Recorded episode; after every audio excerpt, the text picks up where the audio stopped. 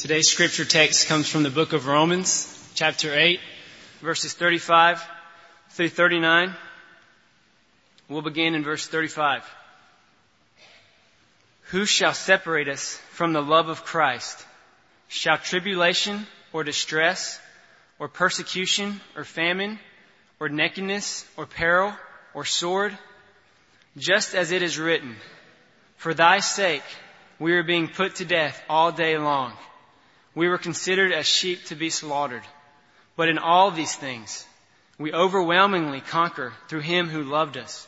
For I am convinced that neither death, nor life, nor angels, nor principalities, nor things present, nor things to come, nor powers, nor height, nor depth, nor any other created thing shall be able to separate us from the love of God, which is in Christ Jesus our Lord.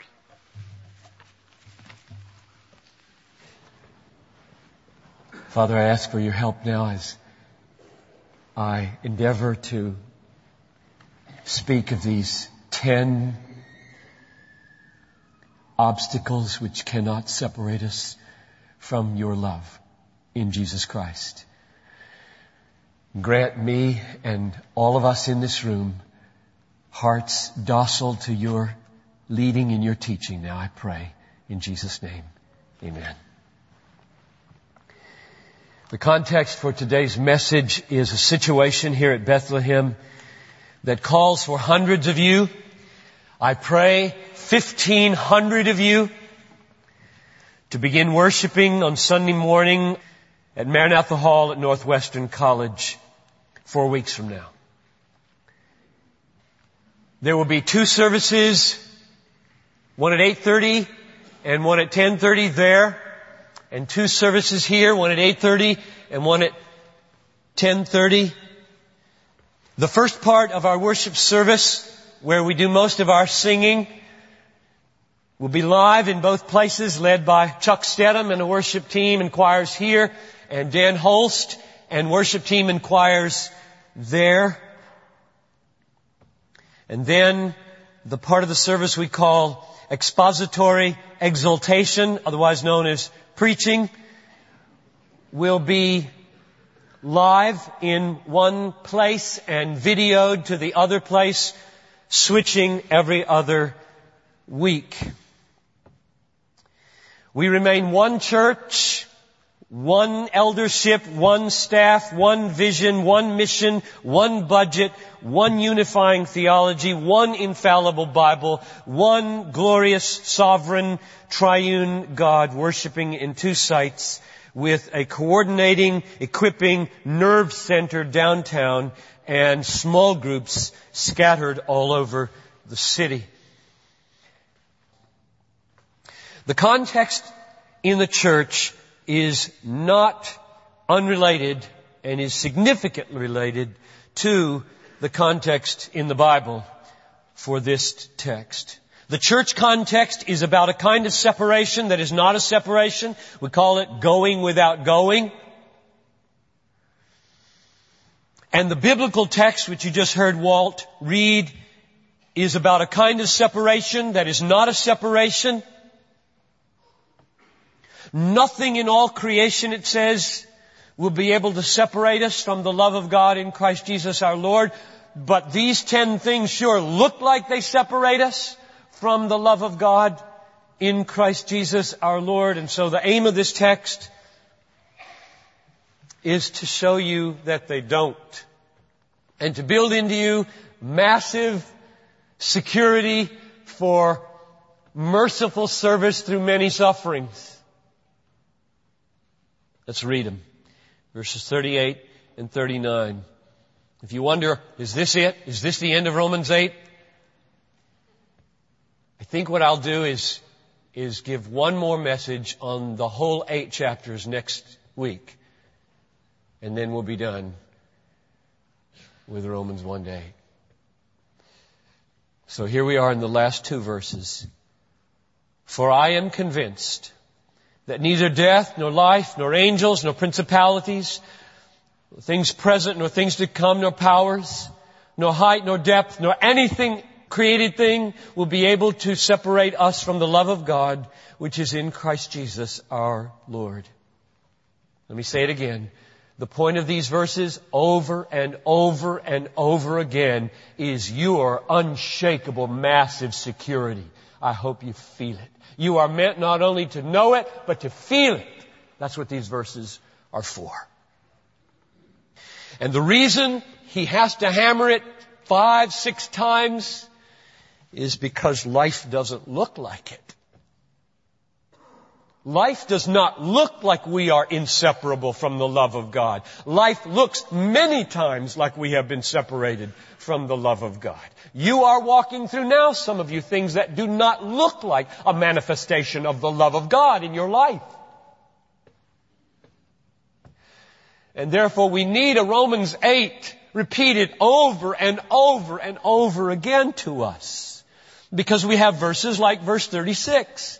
We are being put to death all day long. It's not like the NIV says. The NIV is not a good translation here. It's not we face death. That's, that's a weakening of the text.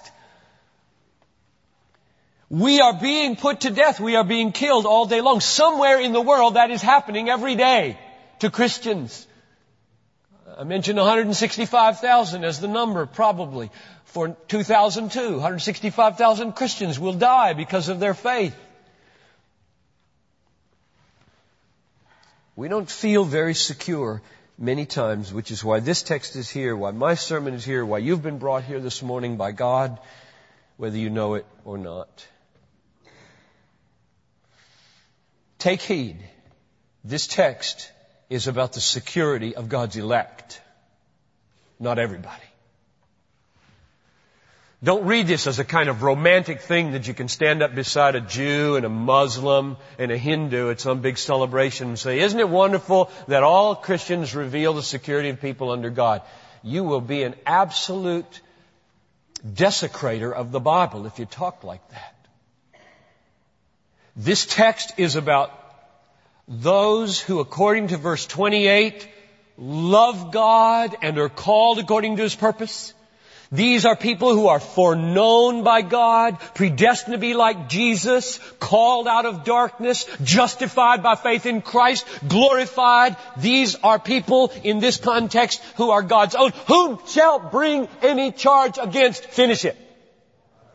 God's elect. That's what this text is about.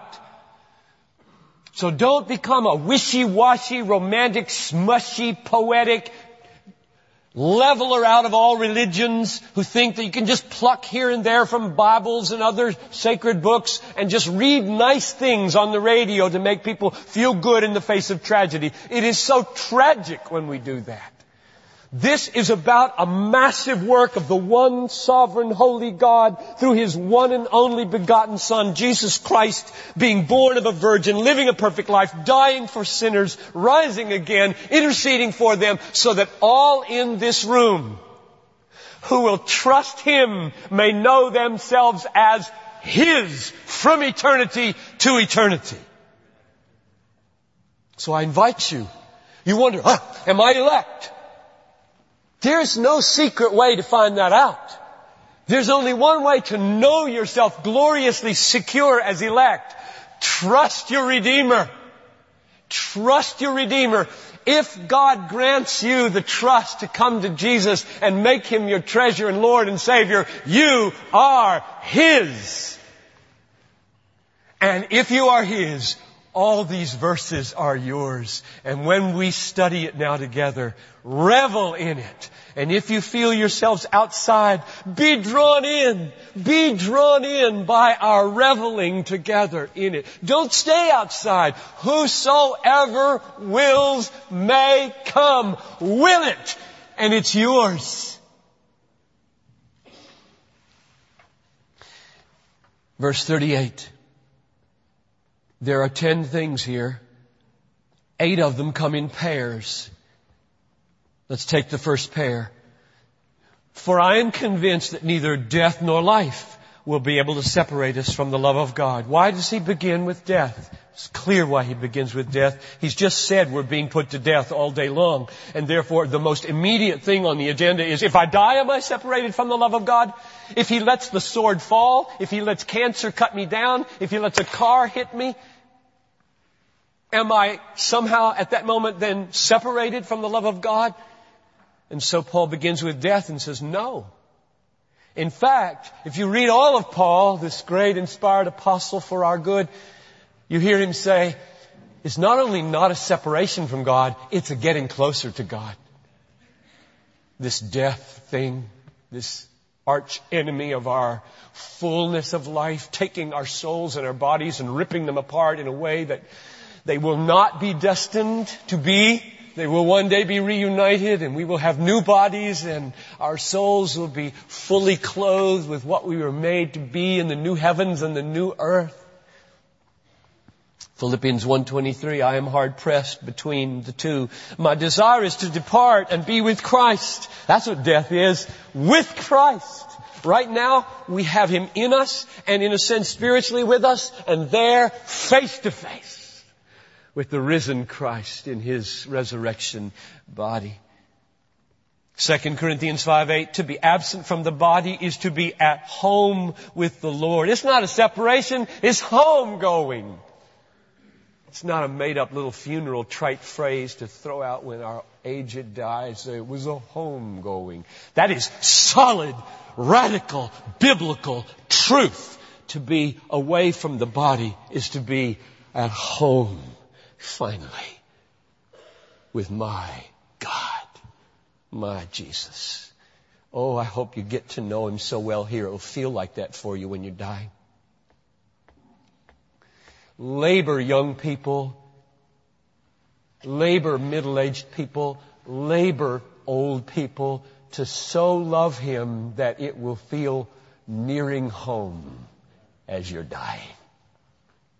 Not many people know Him like that. In fact, they're almost afraid to get to know Him like that because they so much love the things of this world. It is a separation. That's why Paul's writing this. It's a separation from family. It's a separation from friends. It's a separation from our bodies. It's a separation from all earth pleasures that we have enjoyed, which is why it doesn't look like the love of God. It doesn't feel like the love of God at that moment. And that's why we have to be taught truth that it is not a separation from the love of God. You know, one of the things that people fear, I heard R.C. Sproul say one time, I don't fear death, I fear dying. And the only ministry I know to that concern, which we all have, is this. Don't think of the love of God as something that carries you up, drops you as you miserably finish the death, and then reappears on the other side and says, I've loved you. Don't think about it like that. Nothing will separate us from the love of God. Not five minutes before, not five weeks before, not whether it's lung thing, heart thing, kidney thing, liver thing, bone thing. It, it is not going to separate you from the love of God. And you must hold fast to that because Satan's going to say the opposite. Your old nature will say the opposite. Some people might tell you the opposite. And this sermon and this text and the Holy Spirit are functioning to say no, no, no. Even in this agonizing last five, ten minutes, I am loved.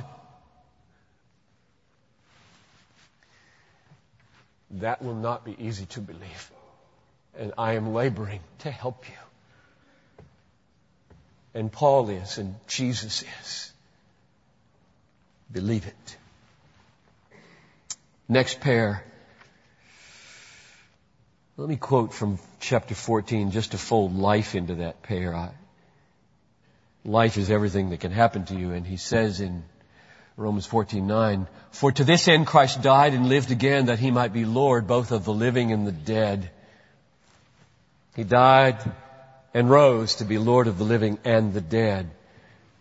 He's Lord in life and Lord in death. Life and death can't separate you. Next pair, angels and principalities. Neither angels nor principalities. And then he, he puts in another pair and then he adds powers. I'm not sure why he did that. I don't know why powers dangles as a, a single, because it, in all the other texts where he refers to these, they're like a group. Angels, principalities, powers, and so on.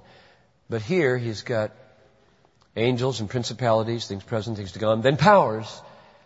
And, uh, I don't know. I would be speculating. I can't think of any reason why he would split off powers.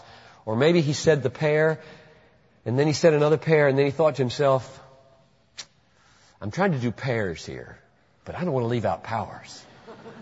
So I'm going to stick it in anyway. So Tertius, write down powers. Which, which, which is significant because it's, here's what the meaning of this threesome or pair is, is no cosmic powers, no demonic powers, no satanic powers can separate you from the love of God. I, I take principalities and powers not so much to be worldly powers, though they can refer to that, but I take them as angelic powers because they're introduced by the word angels. Angels, principalities, and powers. So it seems like he's talking about angelic beings, kinds of demons and cosmic evil powers in the world. And we might be afraid that what if I get outclassed here with supernatural powers that attack me and I'm just a little created human being and these guys don't have any bodies and they're massive like Michael, only evil now and won't they be able to undo me and strip me of my faith so that I perish? And Paul says, absolutely not. Not if you're elect. It won't happen because I keep my own. Those whom I justify, I glorify. No dropouts. Colossians 2:15 God disarmed the rulers and authorities and put them to open shame by triumphing over them in the cross. So our response to these massive powers when they come against us with temptation or doubt is to plead the cross where they were broken. Their power was broken. A public display and shame was made of them. The blood of Jesus is our power against them. So I glory in the fact that God says to Satan, you and all your hordes are helpless to take my loved ones. The prince of darkness grim. We tremble not for him. His rage we can endure, for lo, his doom is sure. And not ours, his. Then come two pairs.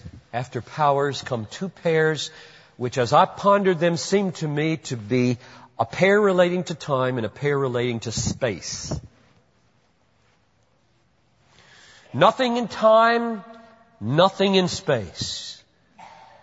First the time pair, not things present and not things to come, and then the space pair, not height and not depth will separate us from the love of God in Christ.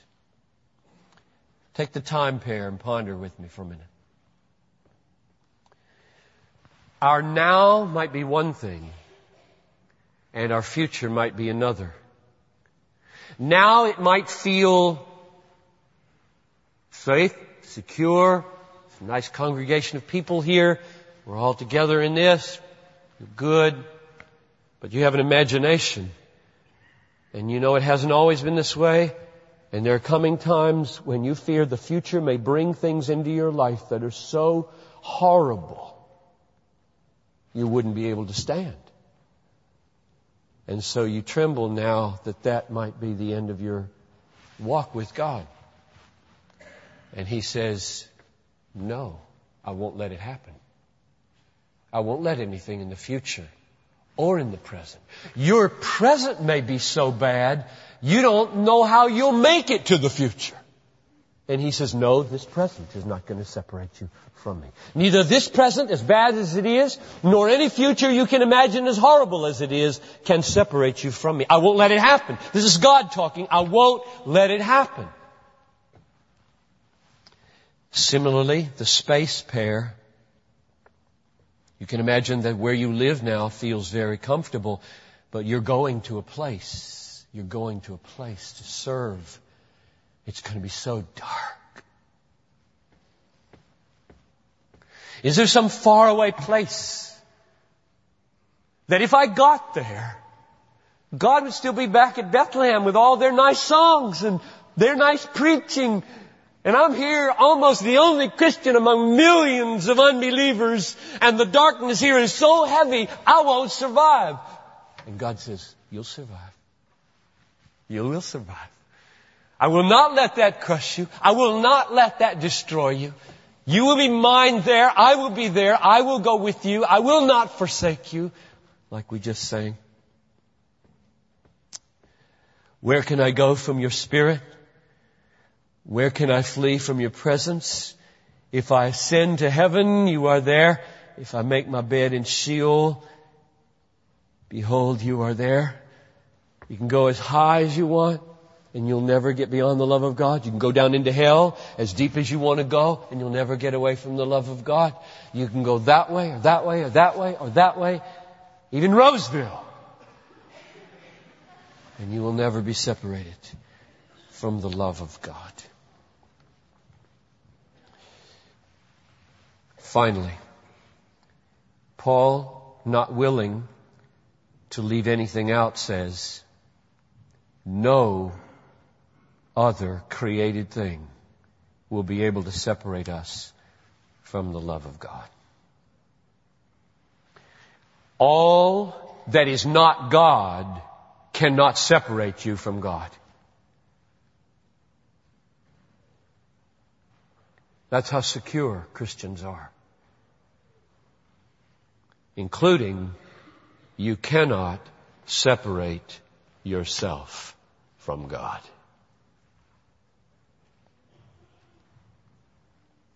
If you are God's elect.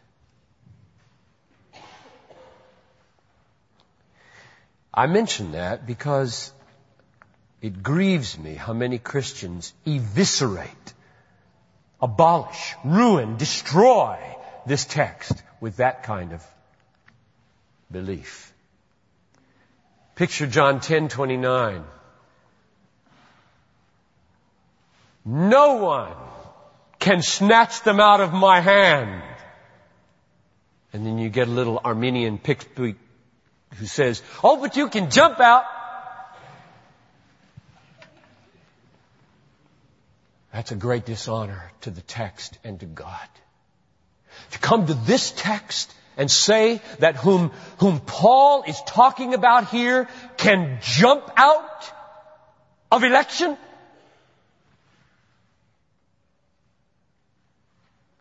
There really are people who will read verse 29 and 30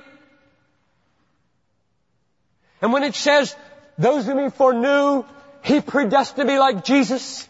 And those whom he predestined, he called. And those whom he called, he justified. And those whom he justified, he glorified decisively and finally. And they will dare to say that justified people can cease to be justified and not be glorified? This is a great assault on God's Word. If you are God's elect, the promise is not, oh, you may forsake Him and live a life of sin and still go to heaven. That's not the promise. The promise of Romans 8 is, if you are God's elect, He won't let you forsake Him and live a life of sin.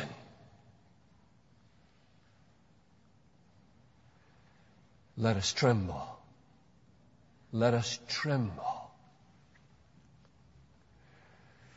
Behold, I will make with them an everlasting covenant, and I will not turn away from doing them good, and I will put the fear of me in their hearts so that they will not turn away from me. Jeremiah 32, 40, the new covenant, bought by the blood of Jesus for his own bride. Oh, Christian, know your security. But don't know it in a mechanical way. I prayed a prayer one time. I can live like the devil. You're not God's if you talk that way. No child of God talks that way. Know that you are His because there is in you an almighty Holy Spirit surging with infinite divine power who will triumph over all of your temptations and though there be many stumblings and many wanderings, oh yes, He permits such things. He will triumph over you in the end and bring you back to Himself. Oh, how we should be strong. All right. There's the text. And now here we are at Bethlehem in the context of Roseville and the need for 1,500 of you. There were 3,050 people in worship last Sunday. We're going to go to two services here. We want there to be room for growth here as God works in people's lives. Therefore, this place can't be left full and 16 to 1800 people feels really full here. Do the math. 1500 people or so need to go. So here's the application of the text. In all our separations, we are not separated. That's the point of Romans 8, 38 to 39. Small groups, this booklet is a huge part of that reality. Small groups scattered, E for E groups, education groups, college groups, singles groups, married groups, women's groups, men's groups, intergenerational groups. This is a huge part of the reality that is Bethlehem scattered over the cities and gathering in two sites on Sunday morning, one in Roseville, one downtown. We call it going without going. And yes, there will be separations. Let me list some of them and then some of the things that will not be separated. If you go, you will be separated from some friends. Probably. Because I assume you have some friends that live in Apple Valley and you live in New Brighton. And you meet here on Sunday morning. Right? And you will be separated from friends. Children will feel it. Because some children will worship here and some children will worship there and the friends won't be seen as often. Teenagers are going to feel it. Wait a minute. I won't ever see again on Sunday morning, it seems like. There will be Wednesday nights, there will be youth group meetings, but I don't want to minimize that will not be easy for many. So here's the question I'm, I'm praying about and asking. Is God working in Bethlehem to make us a little bit like missionaries who leave so much when they go. They're here for a year, the little children get all connected, the teenagers get plugged in, and, and then the parents say, in a month we're, we're going back. And God gives grace to our missionary families, and they say, yes, yes, we'll leave that wonderful worship. We'll leave those kids. We'll leave that youth group. We'll leave that nice house. We'll leave the bug free house. We'll leave air conditioning. We'll leave it all. Because God's waiting for us there to do a mighty work. And I'm praying, wondering, I wonder if God is doing enough in us senders to be a little bit like missionaries. Just a little bit, like Roseville. Maranatha Hall, air conditioning, padded bucket theater seats.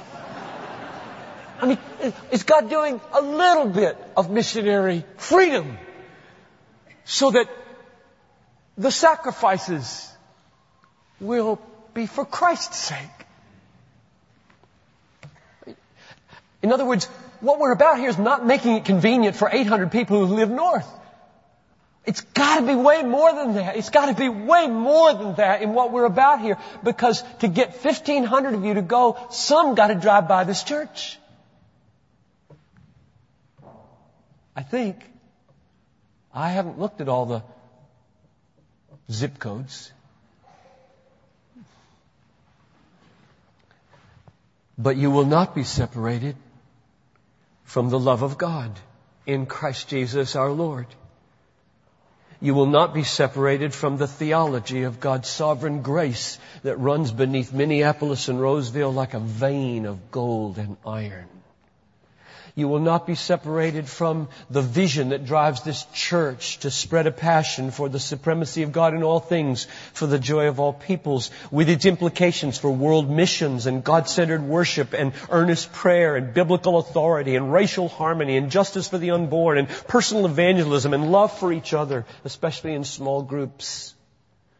And you won't be separated from the preaching of God's Word, which we call expository exaltation. And you won't be separated from 1200 to 1500 people who will go with you. And you won't be separated from the pastoral staff and the elders who give faithful leadership and love to this body of believers wherever they are in the Twin Cities.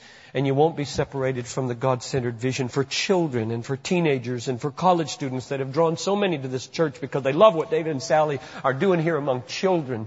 You won't be separated from that because that will abide Wednesday nights and in these co-ops. And then next year we'll figure out how to do Sunday school when that building is up and we'll do it in all the sites. You know, it's huge that this is a small group Sunday and the beginning of my, my, uh, desire to preach a freedom for Roseville for many of you. And I just want to stress it that you take this booklet and you pray about small groups. This is not a small thing. This is normal Christianity. You can't read the New Testament and not see dozens and dozens and dozens of one another's Love one another, exhort one another, admonish one another, confess your sins to one another, pray for one another, one another, one another, one another, one another. There's a clear connectedness to Christianity in the New Testament and there's so many Lone Ranger Christians that wonder why they're weak, powerless, ineffective, and one of the reasons is no connectedness to people who will pray God's power down on you week after week in a wonderful small group setting, putting their hands on your shoulders for every need you have at work and in the family, giving you triumphs that you wouldn't perhaps have otherwise. Hebrews 3:12 is our kind of watchword here. We wave it year after year. It goes like this: Take care, brothers, lest there be an evil heart of unbelief leading you to fall away from the living God. But exhort one another every day as long as it is called today so that none of you may be hardened by the deceitfulness of sin. Small groups are one means God Almighty uses to preserve His elect. If you forsake the means that God has appointed for your preservation, Don't murmur against the Holy Spirit that you begin to shrivel and may perish and prove that you never were God's. They went out from us because they were not of us. For if they had been of us, they would have remained with us, but they went out that it might be manifest that they were not of us. That's the way the Bible talks about those who make shipwreck of their faith, thinking they were once elect, coming to church, and then scorning the means of grace. And one of those means is small groups. So here are two practical things I want you to do in the next three minutes as we close. And then afterwards. One, please, whether you can do it this morning or need to bring it back next week, no pressure there. Look at this first column, which is about education, small groups, and intergenerational groups. It's about creating a small group. We've got what? About 75 small groups in this booklet. We need another several dozen. Way more. And so feel a dream. Create a, create a small group, then go to David Livingston and say, I've created one. Can I get some training if I haven't had it? And can you list my group? And can I be part of the big system? Can I be overseen by the shepherds and the elders so that we're part of this movement called Bethlehem? So do that. Go there. And then if you, if you need a small group and you're looking for one, if you're newer and you want to find one, put your choices down there. Do the small group pursuit. Now let me pray with you. Why don't you stand for prayer? I am convinced that neither death, nor life, nor angels, nor principalities, nor things present, nor things to come, nor powers, nor height, nor depth, nor any movement to Rosedale or separation from friends or driving by the church or missing Chuck's leadership or the urban scene on Sunday morning. Nothing will be able to separate us from the love of God. Father, I praise you that you have worked so many things together. I praise you for Dan Holst who has taken this thing by the horns and has worked out a thousand things at the north side and will be leading a glorious team of worshipers and choirs there so that we will not miss a beat in our God-centered delights on Sunday morning, whether we're here or whether we're there. Lord, work in your people so that we are spread over the cities in a way that will bring most glory to Jesus Christ and spread a passion for His supremacy in all things for the joy of all peoples. And now may God keep you, keep you in His love as you go. And all the people said, Amen. You're dismissed.